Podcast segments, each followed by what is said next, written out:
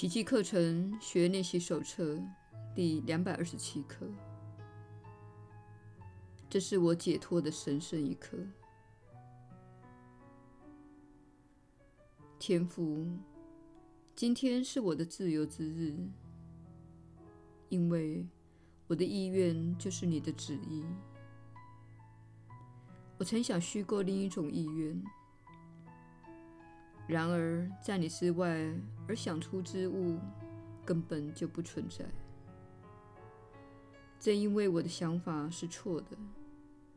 而且我的幻觉丝毫影响不了我的实相，我才得以自由。此刻，我要放弃所有的幻象，把它们置于真相的脚下，从我的心中永远剔除。这是我解脱的神圣一刻。天父，我知道我的意愿离你的旨意原是一个。今天我们就这样欣然回归天堂了，也是我们从未真正离开过的地方。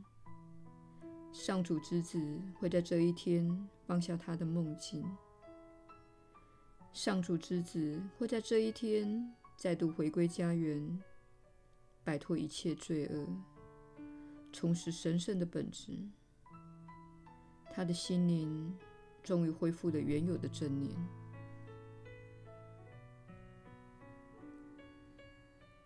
耶稣的传导，你确实是有福之人。我是你所知的耶稣。当你开始了解自己是如何因为追求偶像而造成自己的痛苦，那些偶像就会变得比较不具吸引力的。当你明白是自己对他人的行为或某个情况的批判，导致自己痛苦不已，那么只要不再批判，就会再度获得平安。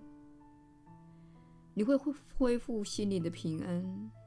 你开始看出，只有自己那愚蠢的愿望会导致痛苦。你正臣服一个更伟大的指引，这正是这些课程练习要引导你前往的方向。但是要做到这些是相当不容易的。小我不想交出自己的力量，他不想放弃自己的批判，因为他仰赖批判为生，他依靠战争为生，他借由冲突为生。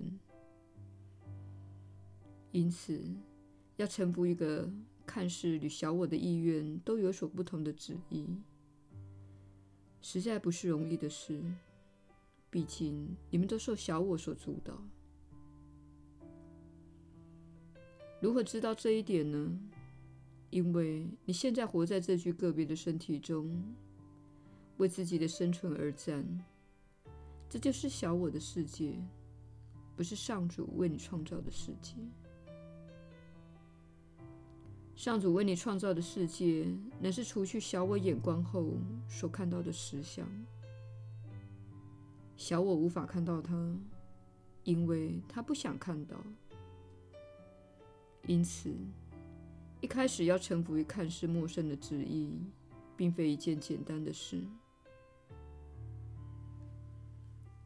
然而，随着你做这些课程练习，并开始听从内心的指引，而不是小我那任性的指示与疯狂的渴望，你就会遵循那隐微的指导，要你去做这个或那个，说这个或那个，要你臣服于现状。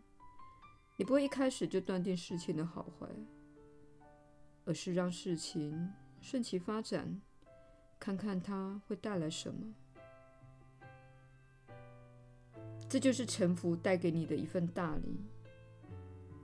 有状况发生时，你不马上接受小我的看法，去断定这件事情是很可怕的，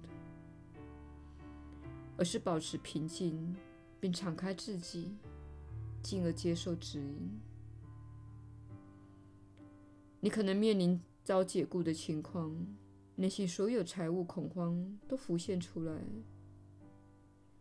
然而，你选择着眼于这个改变所带来的机会，结果两周后，你却获得了你知道自己会喜欢的工作。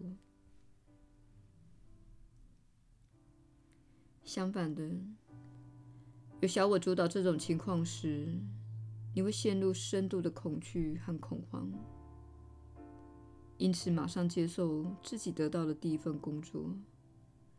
结果可能错失了更好的机会。如果你保持平静，并且说：“好吧，没关系，这件事情已经发生了。事实上，我一直说我不想继续在那里工作了。”